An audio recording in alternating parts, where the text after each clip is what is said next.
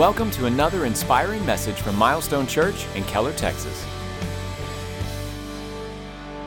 I want to welcome you back to this special series that we've been in for the last few weeks. If you're new and just jumping in with us, it's a series called Closer, and we're all seeking to get closer to Jesus. You can't miss that target.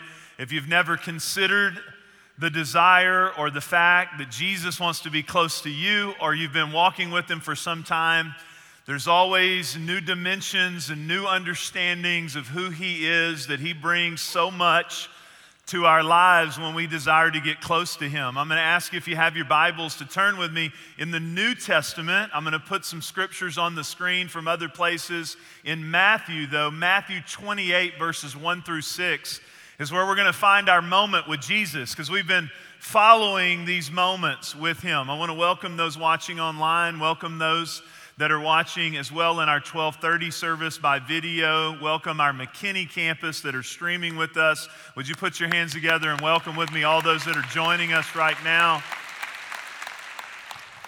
So we've been in this series. How many of you guys been enjoying this series? You've been, I've been enjoying giving it to you. I've been getting as much out of it as uh, I know you have, because I've heard many of your reports along the way. But we've been trekking along through these moments in the life of Jesus and seeking to let the Bible come alive, let the person of Jesus come alive to us and apply it to wherever we are in our journey. And uh, I want to celebrate something with you, though, and that is our our next generation ministries, our, our youth and teenagers, junior high and high school.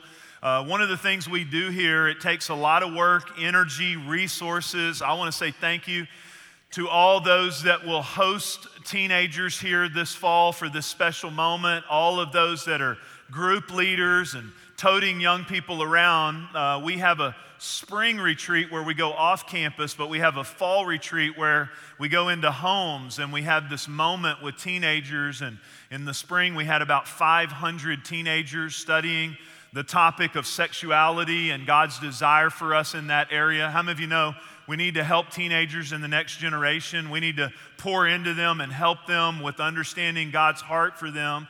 And uh, the reason we do these kind of moments is, is that we believe, like never before, teenagers need moments where they can turn off their devices, they can be alone with God, they can get in His presence. And we've seen some of the most dramatic impacts in the lives of young people through this. And so I want to encourage parents. In fact, I think about a girl named Olivia that I, that I met her and her family in February in the foyer. And when I meet a new family and they have teenagers, then I, I, I implore, I encourage, I double dog dare, I condemn, I don't know, I do whatever. Come on now uh, I, I really encourage them to, to get their kids in these environments because it makes such a, a, radical impact. Olivia said she, was, she struggled a little bit through junior high and got a little bit in the wrong crowd, and she went to our spring retreat. And by her own, she, t- she kind of typed me out a little testimony of all the things God's been doing. And she said, I'll, I'll never be the same after this spring. And she said, I went, in her own words, I went all in with Jesus.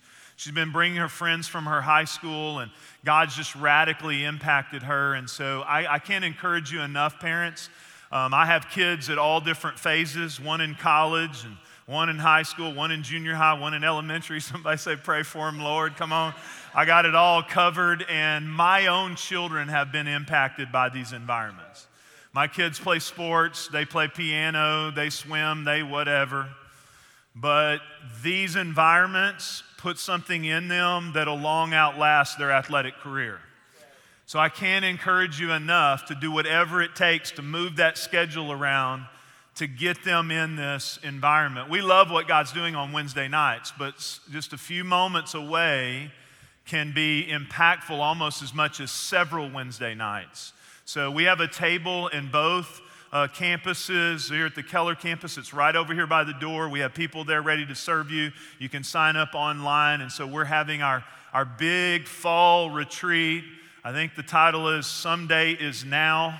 And uh, I can't encourage you enough to get your young people involved in it, or maybe one that you might know in the community.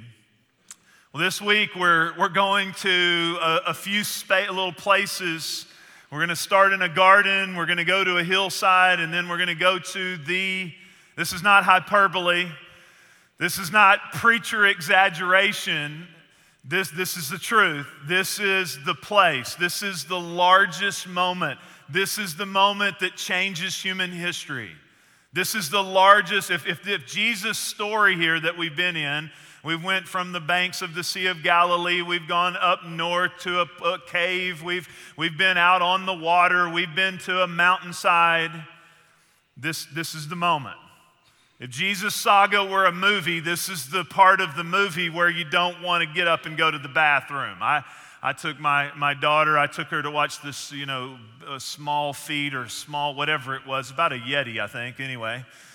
Um, we get all kind of get all our stuff laid out in there. We, she loves to go on a date with her dad, and you know I even get into the kid movies, you know. And so you don't you, you don't want to. You're getting a little older. You got to go to the bathroom. Y'all know what I'm saying? You drink that big gulp, you know. You okay, and then you're kind of watching, and you, you don't want to you don't want to miss kind of the big apex moment. I tried to get my kids to watch Tombstone the other day. You know, that's a great movie. They're not into it. Say when. I'm your Huckleberry. You don't want to miss that part. You know? Why, Johnny Ringo, you look like somebody just walked over your grave.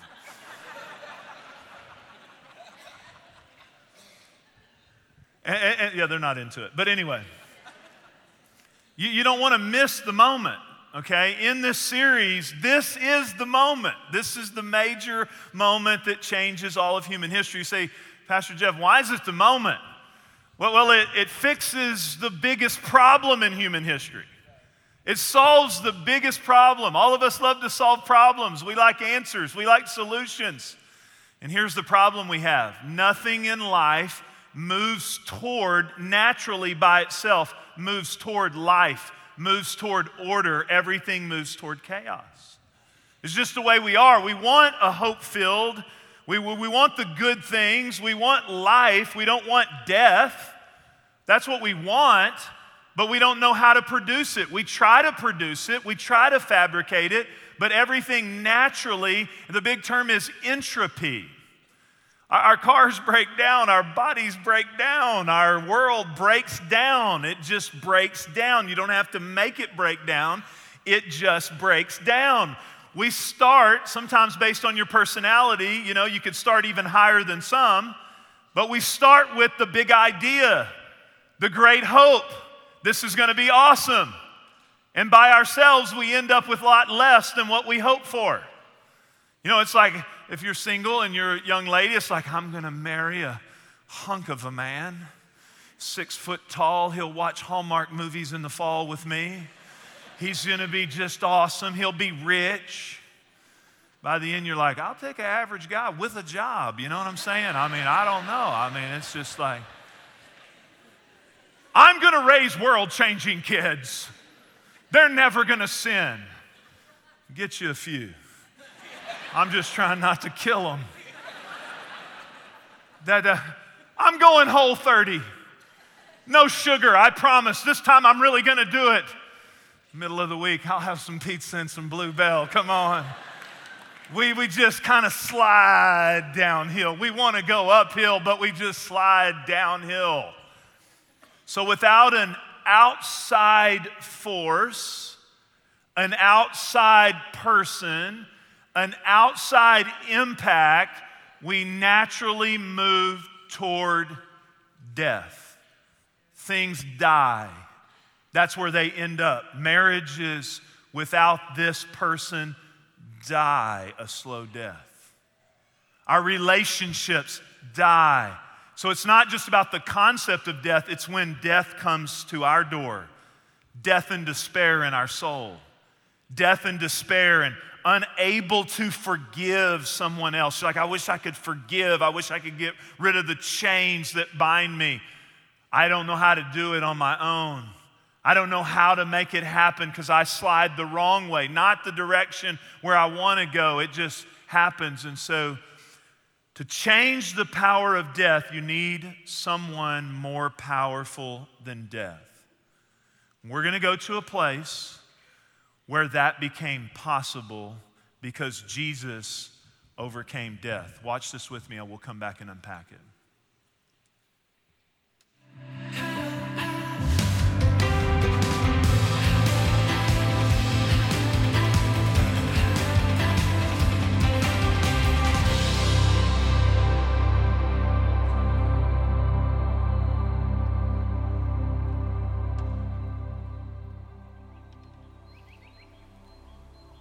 Jesus knew what was coming. He'd known for many years. The night started with a celebration. He'd shared the Passover meal with his disciples. History would remember it as the Last Supper. But on that night, there was reflection, betrayal, and many comforting promises of hope. After the meal, Jesus went over to a garden at the base of the Mount of Olives to pray. It's more of an orchard than a garden, and its name, Gethsemane, literally means oil press. Jesus came to this place as the weight of the world was pressing in on him. The stress was so extreme, some of his capillaries burst, causing him to sweat blood. Instead of running away from God, Jesus pressed deeper into his Father. He prayed and cried out to him. He asked his closest friends to go with him and pray. They agreed. But three times he went to check on them, and all three times they were sleeping. More than the sting of betrayal, Jesus felt the crushing weight of the sin of the world closing in on him. The problem came into the world in a garden, and now the Son of God had returned to a garden to forever make right what had gone so wrong. Jesus could have called down an army of angels to his defense. He had done nothing deserving of death, yet he chose to lay down his life out of pure trust and obedience to his Father. Judas brings a mob of people to the garden and drags him away. He's falsely accused, thrown in a dungeon, beaten to the edge of death, humiliated, and forced to carry his cross through the streets. As he walked to Golgotha, a hill that is eerily shaped like a skull, he passed those who had been changed by his words, his healing touch, and his life. Because of Jesus, they had seen God. They'd been in his presence. They'd experienced the power of his kingdom. And now their greatest fear had come to pass. The light of God had come into the world, and now that light had gone out. Bloodied, beaten, and broken before their eyes, he said, It is finished. And he breathed his last breath. All hope was lost. When it seemed like hope was lost, it actually wasn't. Death didn't have the final say, all because of what happened right here. We've been on a journey together. We've been looking at how to be close to Jesus. Whether you've found yourself at some point in your life close to Him or you've never been close to Him at all, because of what Jesus did right here, He made it possible for us to really be close to Him. And so I'd like us to look at Matthew 28, verses 1 through 6, where we look at a most powerful event that ever happened in human history.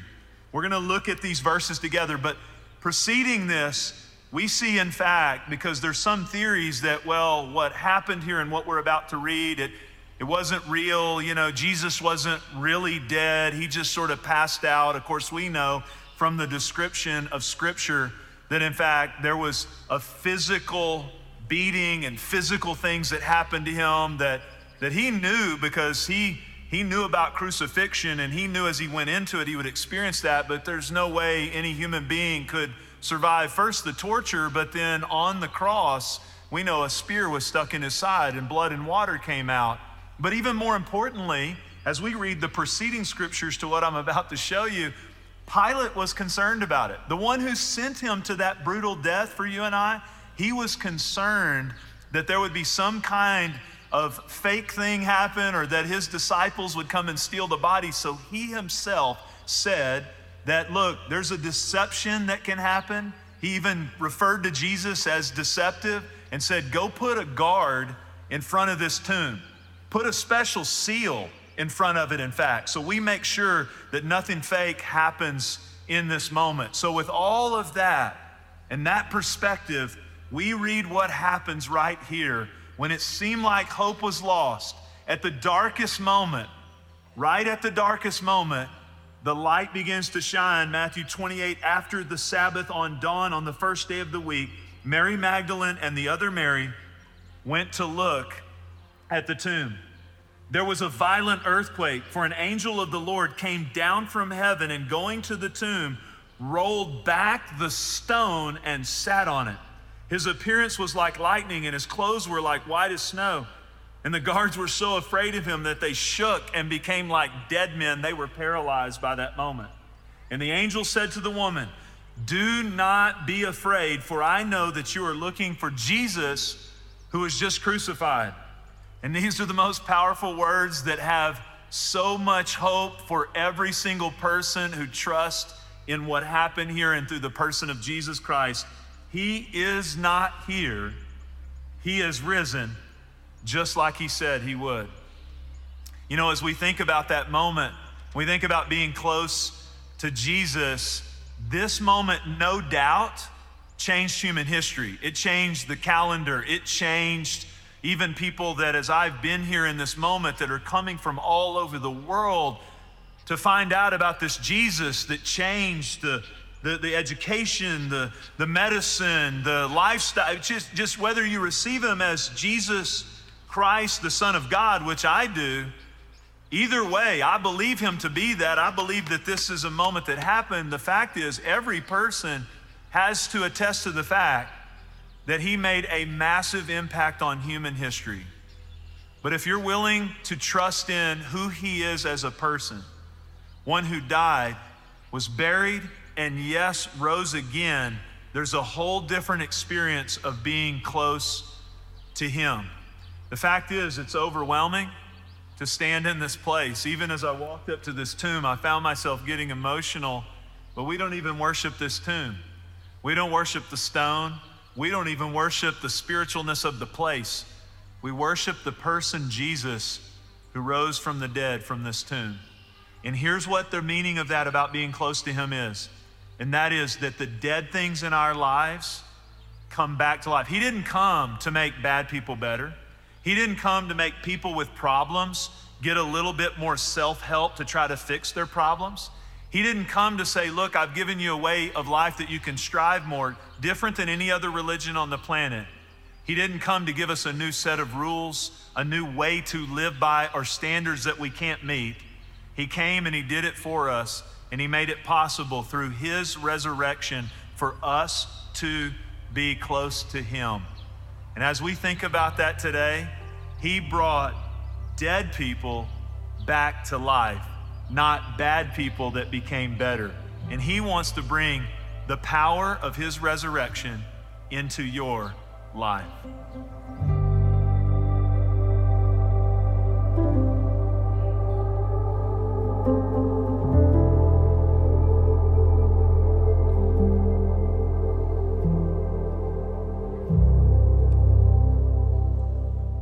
Well, the moment is, is so big really a series of moments from a garden where Jesus works through the struggle and sweats blood and yet says to his father, If this is your desire, then I'm willing.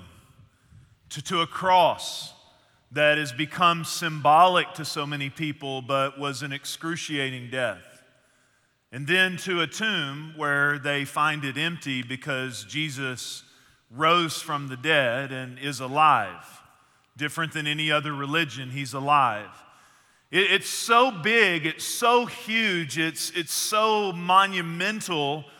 I began to think about you because our goal in this series is not just to have information, but for it to be real to us, for us to have revelation of it. How does that become real to us? And even if it's something you've heard about, how does it become more real to you today in your everyday life, in your walk, in your faith. So I began to think about you. I thought, you know, sometimes when something's so big, it's hard to unpack. Maybe the best thing to do is to make it real, real simple, okay? So, my father, who's an engineer, I, I sometimes think, okay, I want to try to diagram this a little bit and, and kind of just make it real simple. I don't know if there's any of you that are kind of problem solvers it's like, I just need to get it down to the most basic level. And so I, I thought about maybe explaining it to you this way with this little graphic. First of all, we're, we're broken people. We're, we're, we're broken people. We don't have to learn how to be broken, we, we just are, are broken. We're, we're broken be, because of the fact that we're born with the brokenness, and we have the brokenness touch us in multiple different ways. We, we have seasons of time where we feel some of the brokenness, we feel unfulfilled. And, and here's the sad thing sometimes it's not just brokenness that comes to us, sometimes, many times, if we're really honest, we do the breaking. We, we break other things and people, and the brokenness in people's lives are because of our own mistakes and missteps and problems that we have. And yet, the challenge is we serve a perfect God, or we desire to be close to a perfect God. So, with that, it leaves a gap. It leaves a gap between a perfect, holy God. You see, I don't want to worship someone who's not perfect, who has the same problems I have. So there's a gap between our brokenness and His perfectness. And as simple as I could put it, that's why this moment is so big. Now, now, so many people, for centuries, we've tried the same things to try to fill the gap. We know there's a gap. And so, what we do a lot in our culture here is we try to fill the gap with doing good things. We try to do the right thing. We try to fix it. We try to, hey, I'm going to get better. I'm going to try to improve spiritually. I'm going to I'm going to try. You sit maybe in a service or you hear a podcast or you hear a friend talk about God and you say, "You know what? I I got to turn over a new leaf. I got to get better. I got to solve some things. I got to try to do better here." The only problem is you have a little moment, and if it's you trying to fix it, just in a few days later, you're doing worse than you were before you said, I need to get better.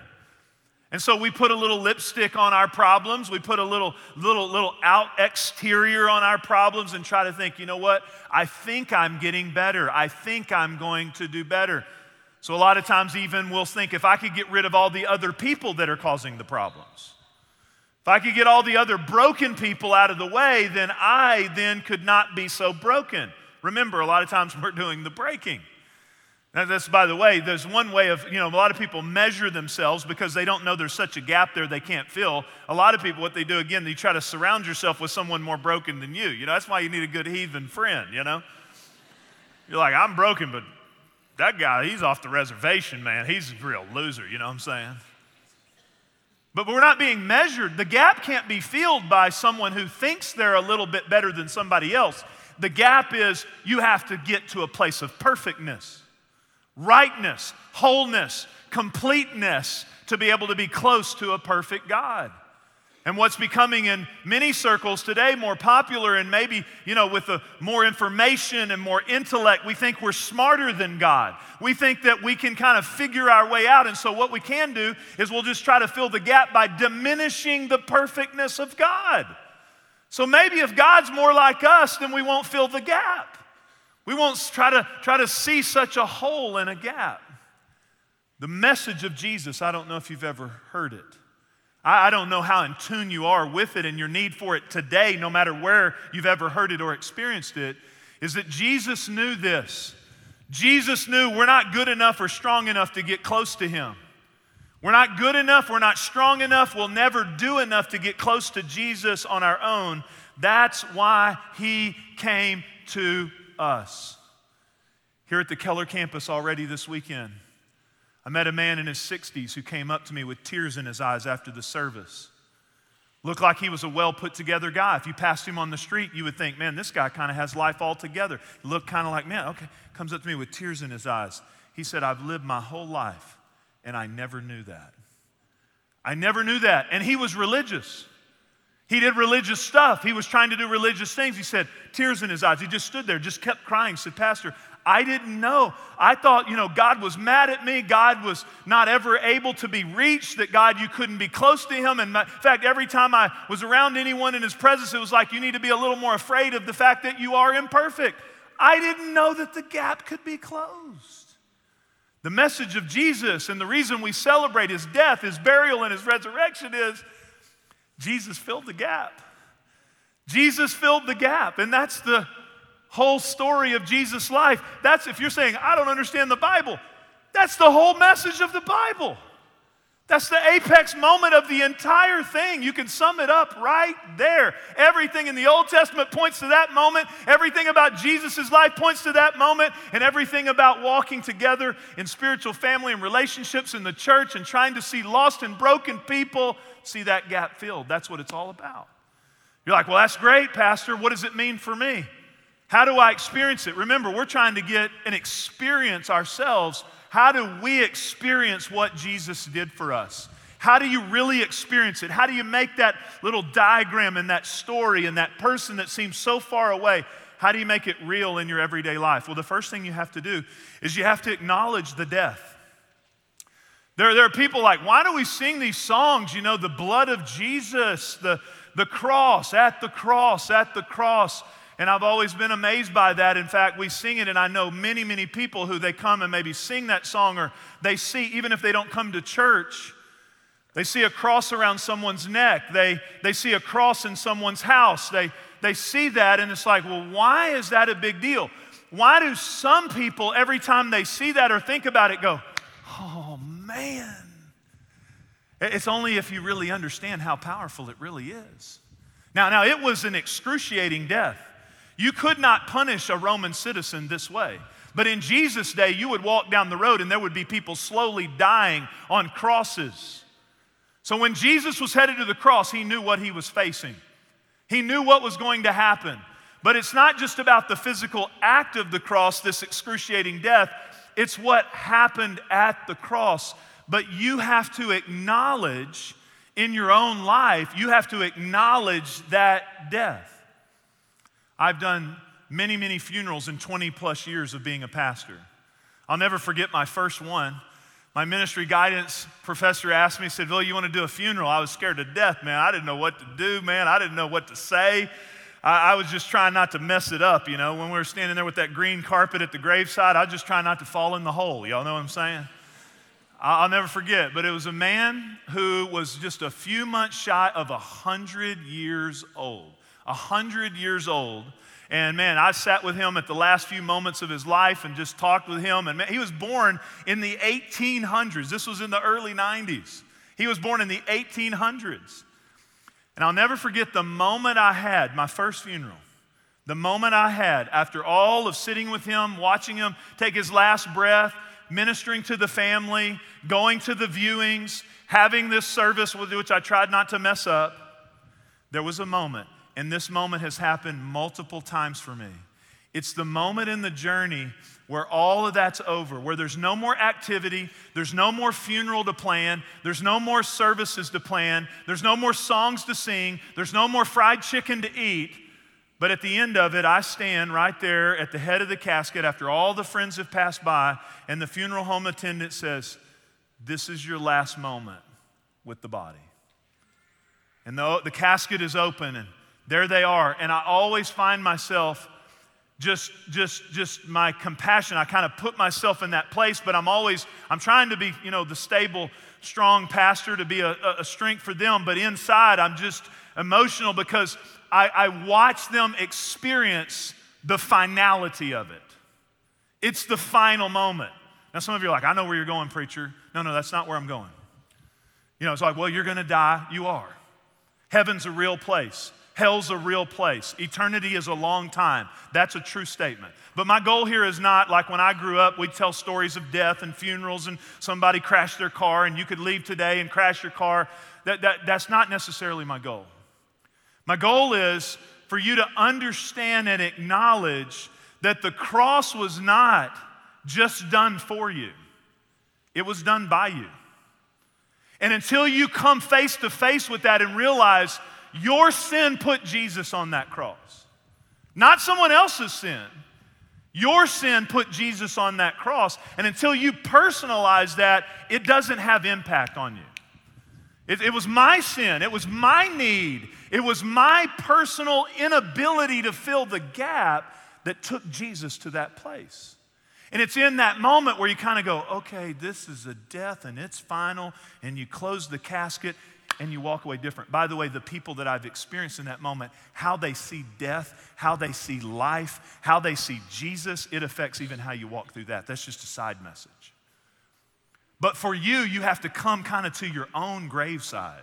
You know, the Bible says we're buried with him in that death.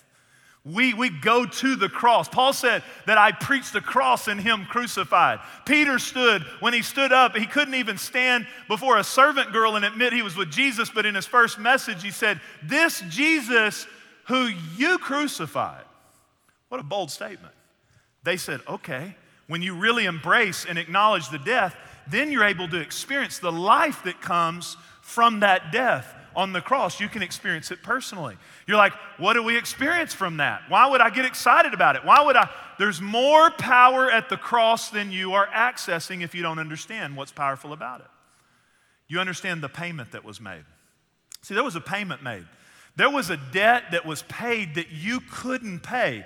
You can do every sacrament, you can attend church, you can be a Sunday school teacher, you can participate in every type of philanthropic activity, you can help little ladies across the road, you can give to hurting children, you can be on the hospital board, but unless you realize there's a debt that you can't fill, then you'll never experience the life that's found at the cross.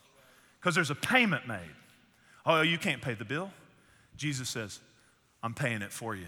The Bible says that the wages of sin is death. See, unless you know the payment, you don't accept the gift.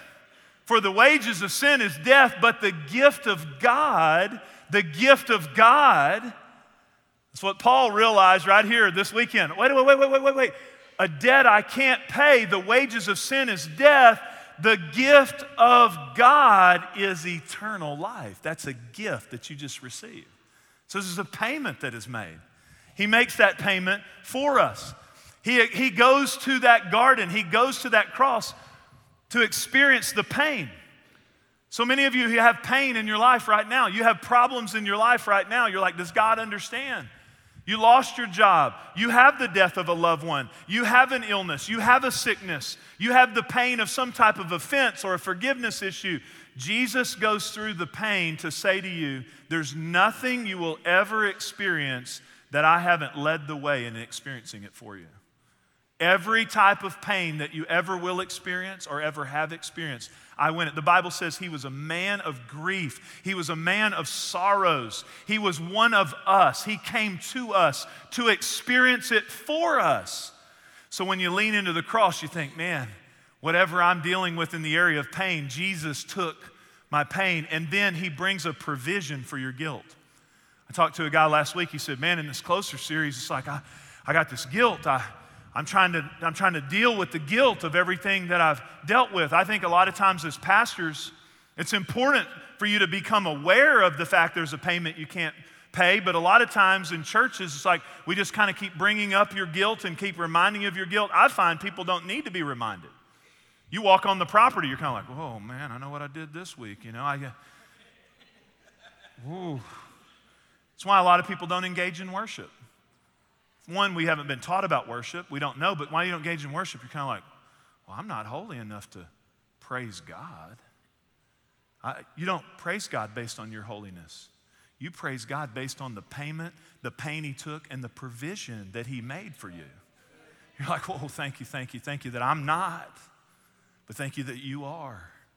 Thank you for what you've done. There's a provision for your guilt that He brings to us in that moment. Two points only acknowledge the death, but second of all, you walk in the resurrection power. Until you acknowledge the death, you won't see the resurrection power as the life that it is. But once you come to that place, you acknowledge that death, but then you walk in that resurrection power that's available for you. So, a lot of people, when they think about resurrection power, they just think about the afterlife.